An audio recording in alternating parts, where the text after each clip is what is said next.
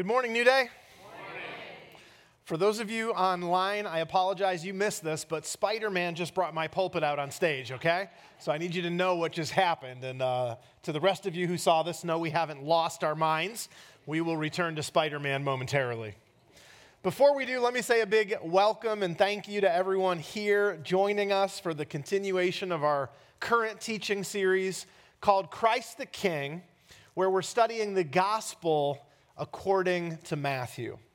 Our text today is Matthew chapter 5, verses 13 to 16. And what we see in these verses that we're studying today is the king's teaching on salt and light.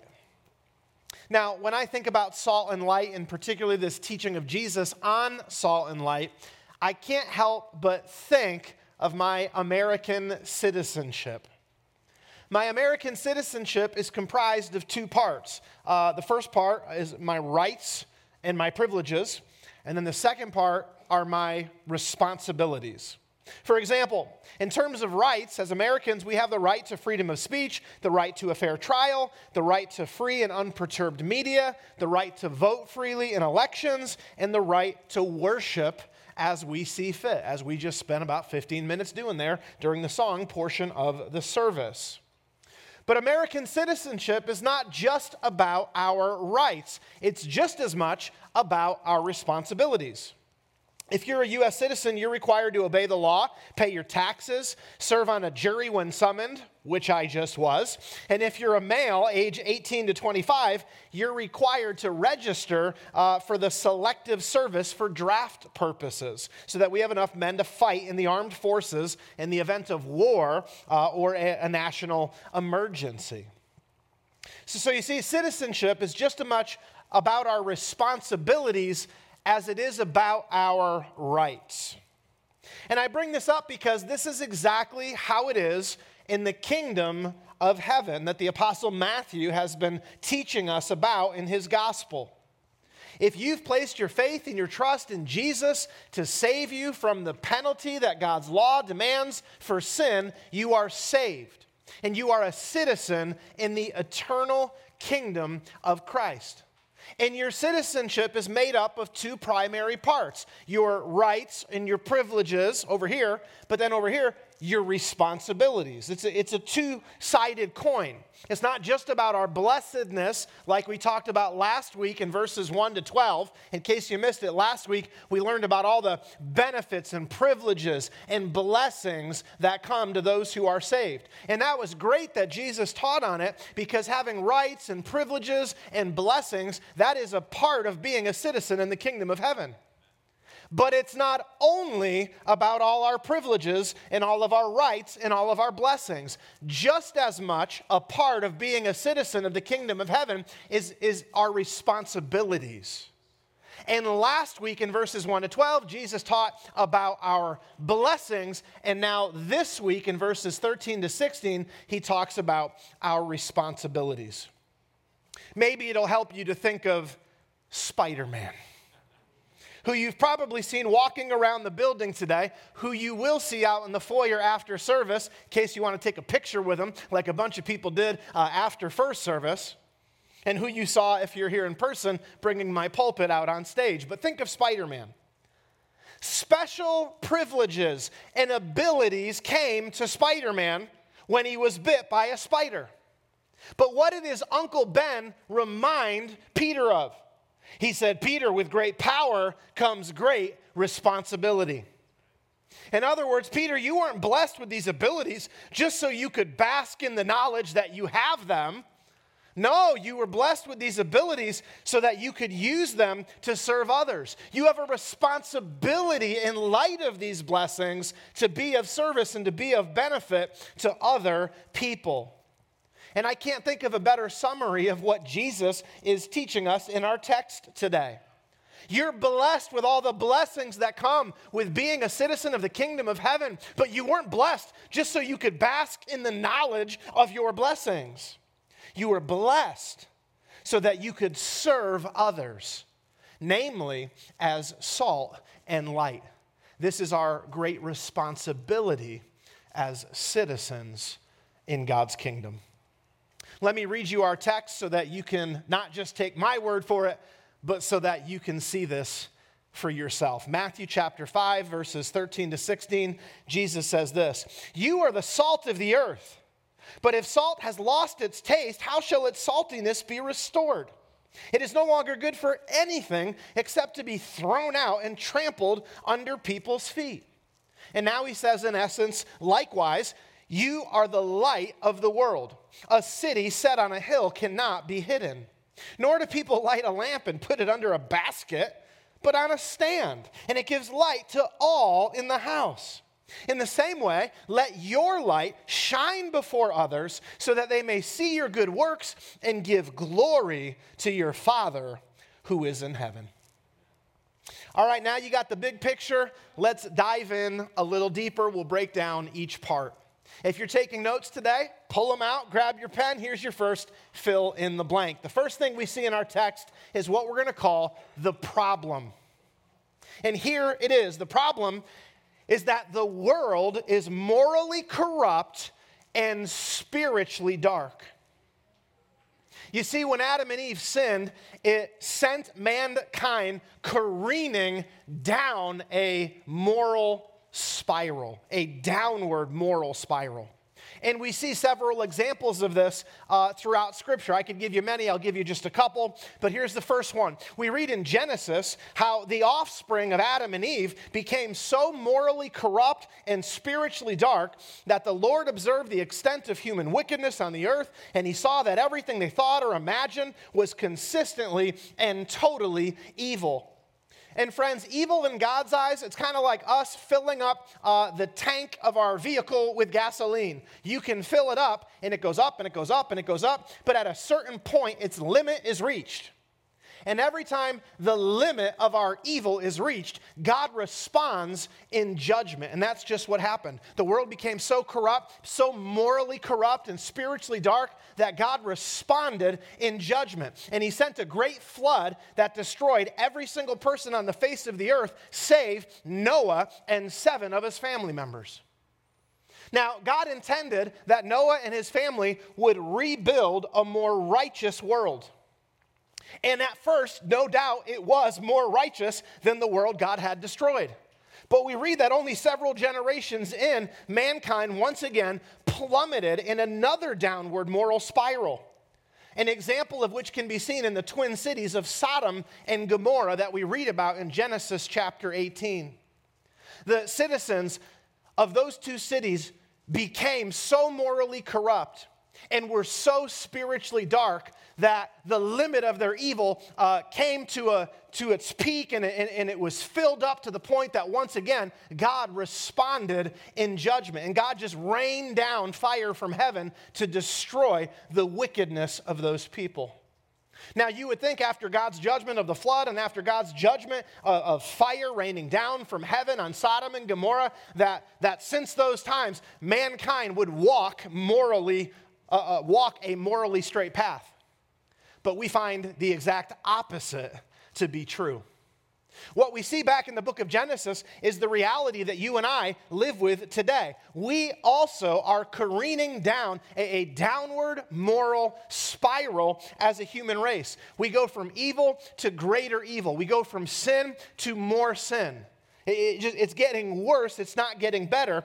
And the Bible teaches, I know this is a little depressing today, thanks for coming to church, but. Uh, the Bible teaches that we are in a moral downward spiral that will not end, that cannot be stopped, and that ultimately will result in God's fiery judgment on the earth once again, just like at Sodom and Gomorrah. Now, of this judgment, the Apostle Peter said this He said, The present heavens and earth have been stored up for fire. They are being kept for the day of judgment when ungodly people will be destroyed. Peter says that at the time of this judgment, the heavens will pass away with a terrible noise, and the very elements themselves will disappear in fire, and the earth and everything on it will be found to deserve judgment.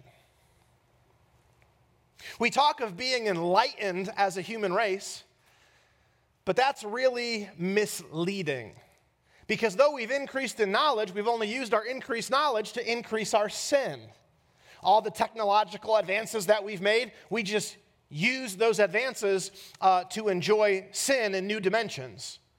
And so, yeah, we've increased in knowledge, but we have used that knowledge to increase our sinfulness. And so we are just careening down that path of, of, a, of a, a moral downward spiral. And again, it will not stop until one day it all culminates in God's fiery judgment. And friends, this is the problem. The world is morally corrupt and spiritually dark. But before you get overly depressed today and walk out of service or tune out online, I need to wake up on a Sunday to hear how bad things were. That's what I hear on the news all throughout the week. Before you get too overwhelmed and depressed, let me point out the second thing we see in our text, which is this Jesus has a plan. The second thing we see in our text is that uh, in response to the morally corrupt world we live in, in response to the spiritual darkness that characterizes our world, Jesus has come up with a plan. And Jesus' plan is for his disciples to serve him as salt and light on this earth. We need to be salt because the world is morally corrupt, and we need to be light because the world is spiritually dark. So let me unpackage these two concepts of us as followers of Jesus being salt and light. We begin with salt.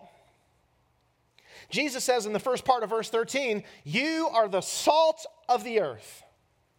Now, whether we realize it or not, salt is one of the uh, basic essentials for human life. As one person put it, the world cannot endure without salt. So, when we're talking about salt, we're dealing with a, a very precious commodity. The Romans of Jesus' time held that except for the sun, nothing was more valuable than salt. And Roman soldiers were actually often paid in salt, from which we get the expression, oh, that guy, he's not worth his salt. Salt was an incredibly valuable commodity in Jesus' day because in the time of Christ, refrigeration had not yet been invented. And so, how did you lengthen the shelf life of your meat, which was hard to come by and very expensive? Well, friends, you preserved it in, in salt. Back in 2017, uh, I read uh, Stephen Ambrose's Undaunted Courage, and I read how the men exploring uh, the United States of America uh, ate meat for breakfast, lunch, and dinner. Well, how did they preserve that elk meat or that deer meat or that bear meat uh, that, that they, that they uh, got as they were traveling along? Friends, they preserved served it with salt. So understand this when Jesus was talking about salt, his original audience would have understood salt to represent something very valuable. They would have understood salt as an indispensable commodity without which uh, you know you couldn't do life. It, it just represented that which was extremely important in the world. So now, do you get it, friends? Jesus says, You are the salt of the earth. He says, You have an extremely important function to play on this earth. And what is that function? Well, it's simple. As salt prevented meat decay, Jesus is saying, So you, as my followers, are here on this earth to prevent moral decay the moral decay of society. As I said earlier, we're in a downward moral spiral that cannot be stopped, which will one day culminate in God's fiery judgment on this earth. Nevertheless, Jesus wants us to work as his followers, as salt, to put off that judgment for as long as possible. In 2 Peter chapter 3, verse 9, we read that the Lord is not slow in keeping his promise. No, he's giving people time to repent because the Lord wants all to be saved and he wants all to come to repentance. So, again, just like your gas tank will eventually be filled up, so the wickedness of the earth will be filled up to the point that God's going to respond in fiery judgment. And that cannot be stopped. It will happen because the word of the Lord says it's going to happen. But it's our job to delay the time in which that fiery judgment of God is rained down on the earth. And we delay it by being salt, by preventing the moral rot and decay of society. And so we understand what Jesus meant when he said, You are the salt of the earth. But Jesus didn't just say, You are the salt of the earth. What does it say next in our text? He says, You're not just the salt of the earth, you're also the light of the world. Again, whereas salt is needed because the world's corrupt, light is needed because the world is dark. Now, electricity is actually a relatively new invention, right? Did you know that even up to 1925, only half of the homes here in the United States had electricity? And so, uh, until more recent human history, uh, people had to use lamps to light their homes. And this is still the case in many third world countries. When it gets dark out at night, or you wake up early in the morning and it's still dark in your home, you light a lamp so that you can see.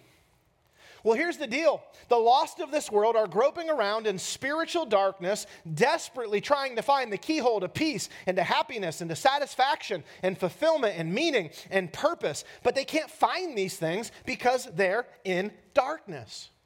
And it's our job to be the light that shows them the way to Jesus through whom they can find everything that they're looking for.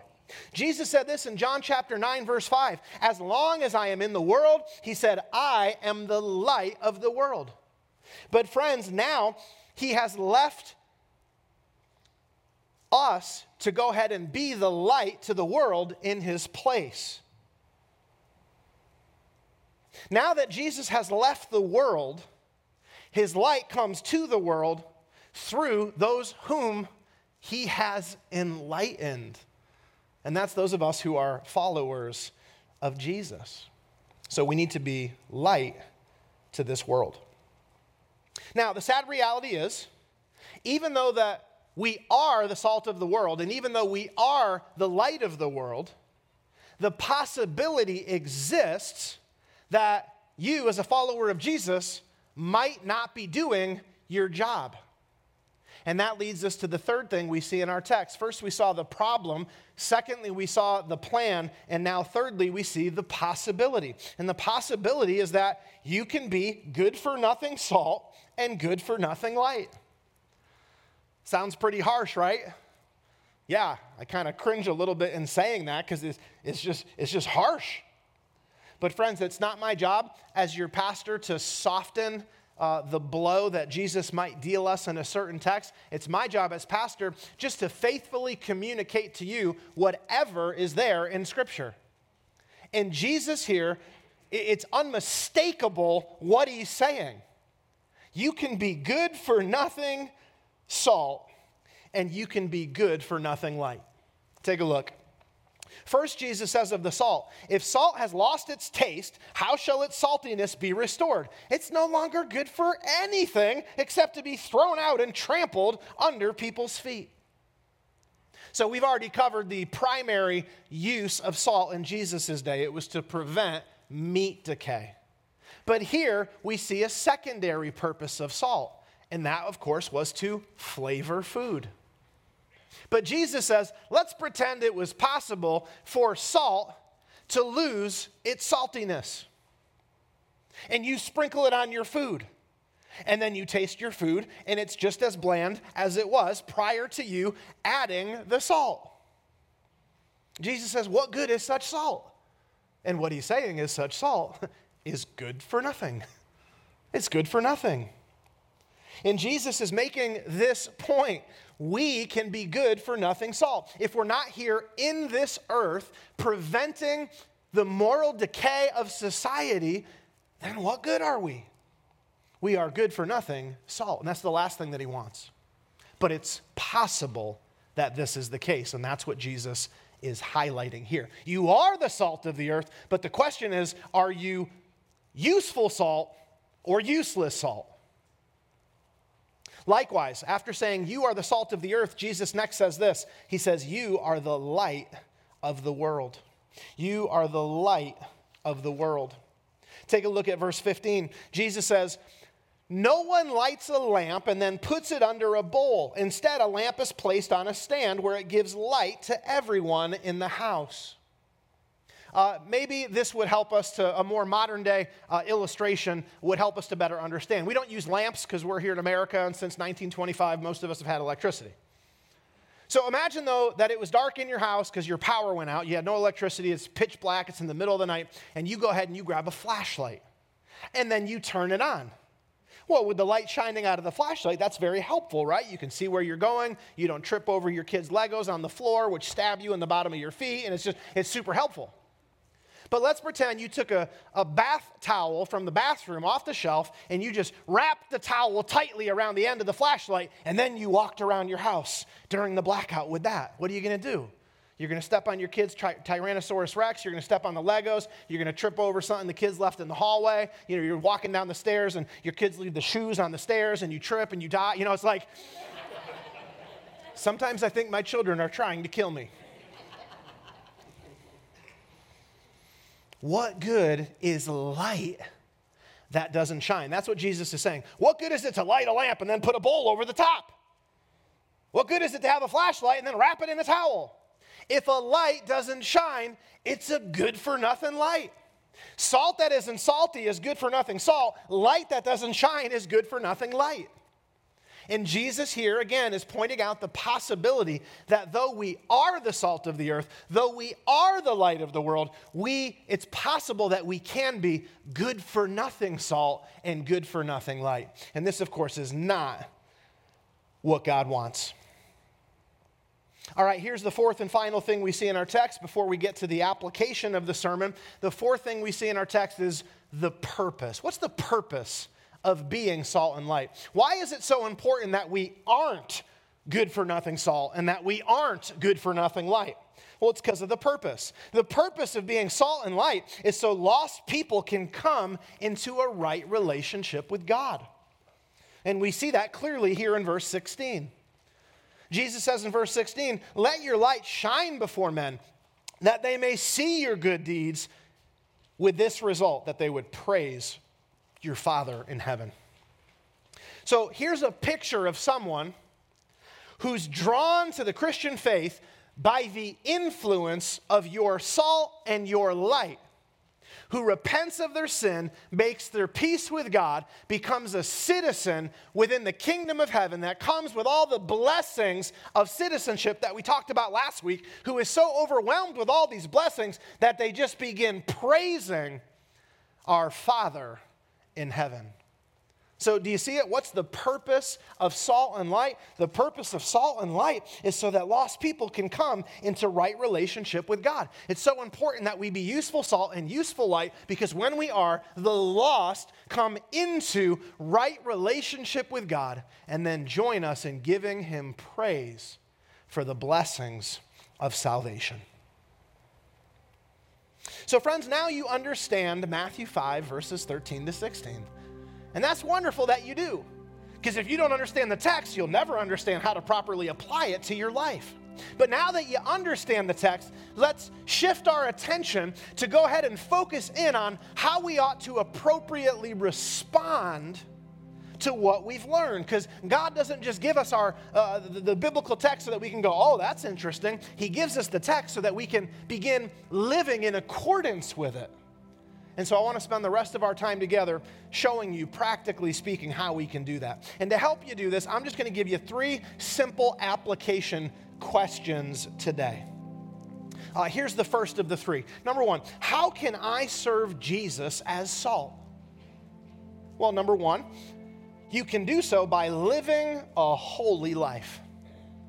Now, friends, do not divorce verses 13 to 16, which is our text today, from verses 1 to 12, which was our text last week. Don't divorce the two because they're inseparably connected. We can be salt by living a holy life. That's what Jesus taught us last week. Let me give you a refresher. Back in Matthew chapter 5, verse 6, Jesus said this Blessed are those who hunger and thirst for righteousness, for they shall be satisfied. And what we learned last week was that this refers to external holiness. But we're not just to be holy on the outside, we're also to be holy on the inside. And that's what Jesus was teaching last week in Matthew chapter 5 verse 8 when he said this, "Blessed are the pure in heart, for they shall see God." But when you bring these two verses together, you see that what Jesus is calling from us is a holy life. where we're holy on the outside and holy on the inside. And this is so important because when we live holy lives, ones that conform to God's will as revealed in His Word, we show the world God's standard for morality. We influence the world with God's standards. All too often in our society, it's culture that influences us to downgrade our morals. But what Jesus is saying is if you want to be salt, go ahead and live out a holy lifestyle in front of the unbelieving world, and they will be influenced to bring their morals up instead of them influencing you to bring your morals down. When we live holy lives, it's one way that we can serve Jesus as salt on this earth. It's our holy lives that retard the moral corruption of society. But not only can we serve Jesus as salt by living a holy life, secondly, we can be salt by taking a stand for what's right.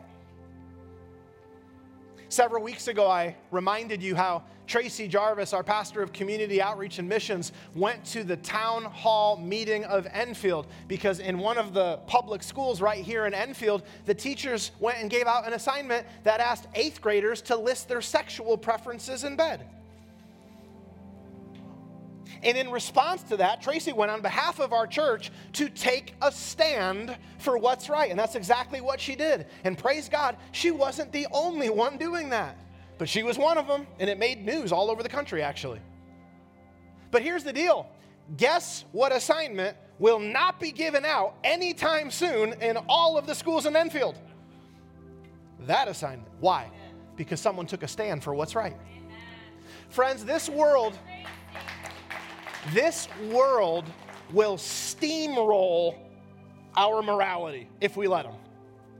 But if we take a stand for what's right, people wise up and they begin acting right. I remember being at a football game years ago and some lady was just dropping every swear word in the book left and right. And I mean, it was a packed stadium and there was kids everywhere. And I took all I, you know, remember Popeye? I, I took all I could stand until I could stands no more. And then he just like, you know, explodes. And, and I was just, I took all I could take until I couldn't take no more. And I just said, excuse me, there are children here. And I just spoke up. Well, guess who didn't cuss for the rest of the game? I mean, she cussed at me after I said it, but then the cussing stopped. She would have just continued on the rest of the time, but someone took a stand and it brought an end. Friends, that's a part of being salt. Now, we want to be grace filled and graceful and, and godly and Christ like uh, in the way in which we take a stand, but we need to take a stand. It's one of the ways we can, practically speaking, serve Jesus as salt on this earth. It's how we can be useful salt instead of good for nothing salt. Number three, third and finally, we can be salt by getting involved. If your kids attend public school, get involved in that school. Prior to deciding uh, to homeschool our children, we sent Allie to public school. And when we did that, I was a part of the Parent Teachers Association. I don't remember what it was technically called, but I was a part of it. And I would regularly meet with the principal, with other concerned parents. And by being a part of that, I had the opportunity to be salt in those meetings. A lot of things are being introduced to our children uh, nowadays. It's indoctrination. Public schools seem to be a system by which our children are indoctrinated with Satan's values, morals, and worldview. But guess what? It doesn't have to be that way. Get involved, take a stand, speak up, be a part, and be salt. We've seen all over the country how people are trying to bulldoze this onto our kids, and parents, Christian and non alike, they're just standing up and going, Nope, not gonna happen. And guess what? It's not happening. Certain things are not happening because people are getting involved. Well, that's what we're called to do as Christians. We're called to be salt. I think voting your values is another great way of getting involved. You say, I would love to be a part of the parent teacher thing. I just, I, I, can't. It's just impossible for me to do. Well, hey, guess what? You still get to vote for the people on the school board. So get involved, take your vote. Same thing goes for when you're electing your mayor, your governor, your president. Uh, vote your values. And I get it. Sometimes you're just voting for the lesser of two evils. I get it. But you've got to look at your Christian values. You've got to look at what the Word of God calls for in leadership, and you've got to make your decision of which candidate best aligns with uh, the standard of God's Word. You've got to do your best. It's a way to be salt and light in this world. So there's pre, three practical uh, examples of how you can serve Jesus as salt. Here's application question number two How can I serve Jesus as light? And I've got two suggestions for you. First, you can do so uh, by doing good deeds. Jesus says, Let your light shine before men, that they may see your good deeds and glorify your Father who is in heaven. Once again, we're brought back to the teaching we covered last week, the Beatitudes. Jesus said this in Matthew chapter 5 verse 7. He said, "Blessed are the merciful, for they shall receive mercy." And last week we learned that the merciful person is the one who helps the afflicted and rescues the helpless. And when we go around ministering on Christ's behalf to those in need, whatever the need might be, we end up having the result of softening their heart and making them more open to the gospel. Christian charities right now, like Samaritan's Purse and Convoy of Hope, uh, they're having amazing gospel influence in Ukraine right now. Why? Because they're going there and they're ministering to the hurting people and they're meeting their needs, practically speaking. And they're doing it just because that's what honors God. But the practical result is this people's hearts are becoming open to the gospel. And they give them food to eat, and then they also give them a gospel so that they, their spiritual needs can also be met. Well, friends, we can do a microcosm of that right here. We don't have to be in Ukraine to do that.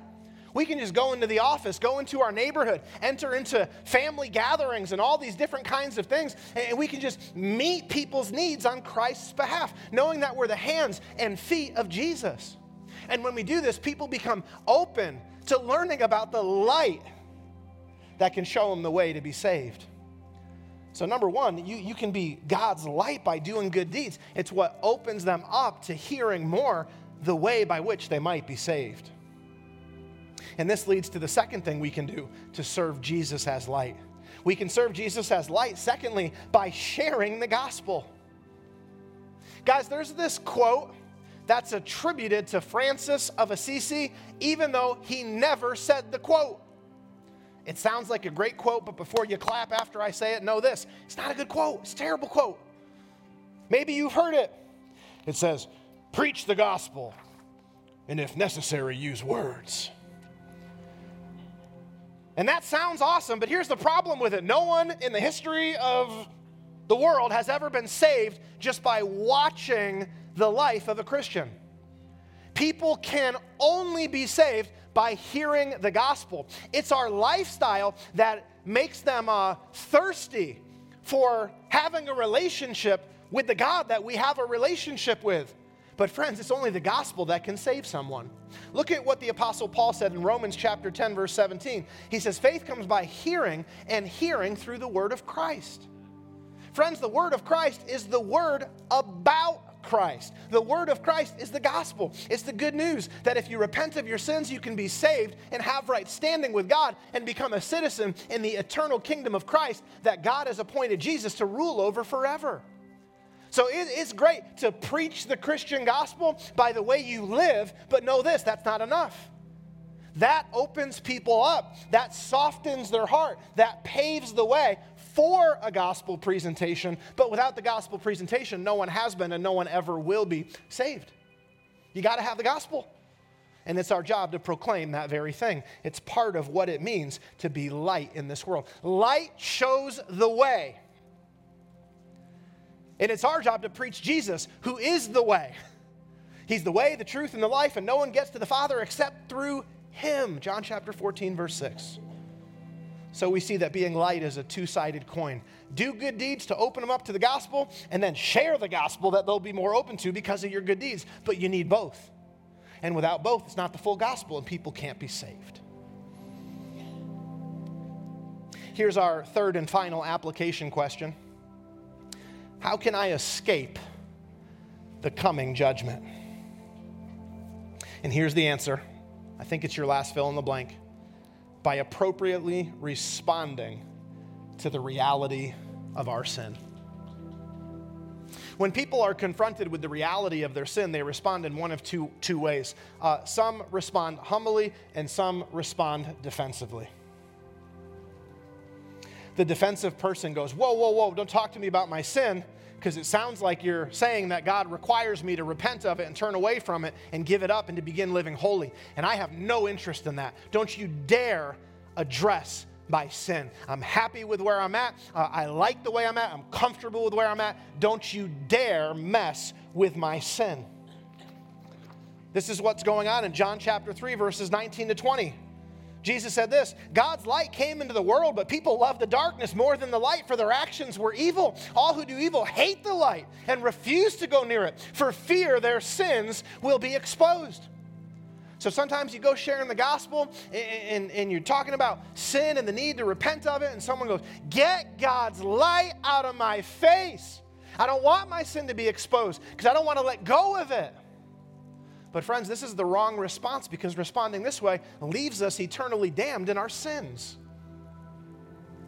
So you can respond defensively to, the, to being confronted with your sin, but the correct response is to respond humbly. The humble person says, God, I admit that I'm a sinner. And, that, and that, that's, a, that's a shot to our pride to admit that we're sinners.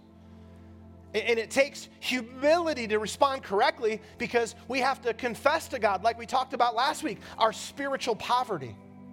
We have to confess to God that we have nothing of value with which to purchase our salvation. And so, what we're saying to God in humility is God, I don't have the ability. I can't do it in my own strength. I can't do it in my own power. I need Jesus. And that takes humility. A lot of people just want to be in charge and be independent and do it myself and make my own way. And that person is the enemy of the, of the cross of Christ. We have to humbly come before God and confess our, our need for Him, and that takes humility. But, friends, God opposes the proud, but He gives grace to the humble. And so we got to approach God with humility. Because, friends, God's fiery judgment, it is coming. We're living in an evil world and we are filling up the measure of evil. And like our gas tanks, you can only fill it up so high and then it's full. And friends, when we when our evil is just completely pregnant, it'll give birth to the judgment of God. But we can escape that judgment. And we escape by appropriately responding to the reality of our sinfulness. And my invitation to you today, whether you're online, here in person, is real simple. It's this if you would like to respond appropriately to the reality of your sin, and if you would like to escape the coming judgment that the Bible says is on its way, it's on its way. If you want to respond appropriately, I want to invite you to join me in our closing prayer. I'm going to ask everyone to bow their head and close their eyes, and let's just go to God in prayer. And maybe in your heart you'd say something along these lines. Just say, Heavenly Father, I've heard today of the coming judgment. And that is certainly a judgment that I would like to escape. So, God, today I cast aside my pride and I come before you humbly admitting that I'm a sinner in need of a Savior. God, there's many things you've enabled me to do all on my own. But providing for my own salvation is not one of those things. And so, God, I humbly confess my absolute dependence upon Jesus to forgive me of my sins.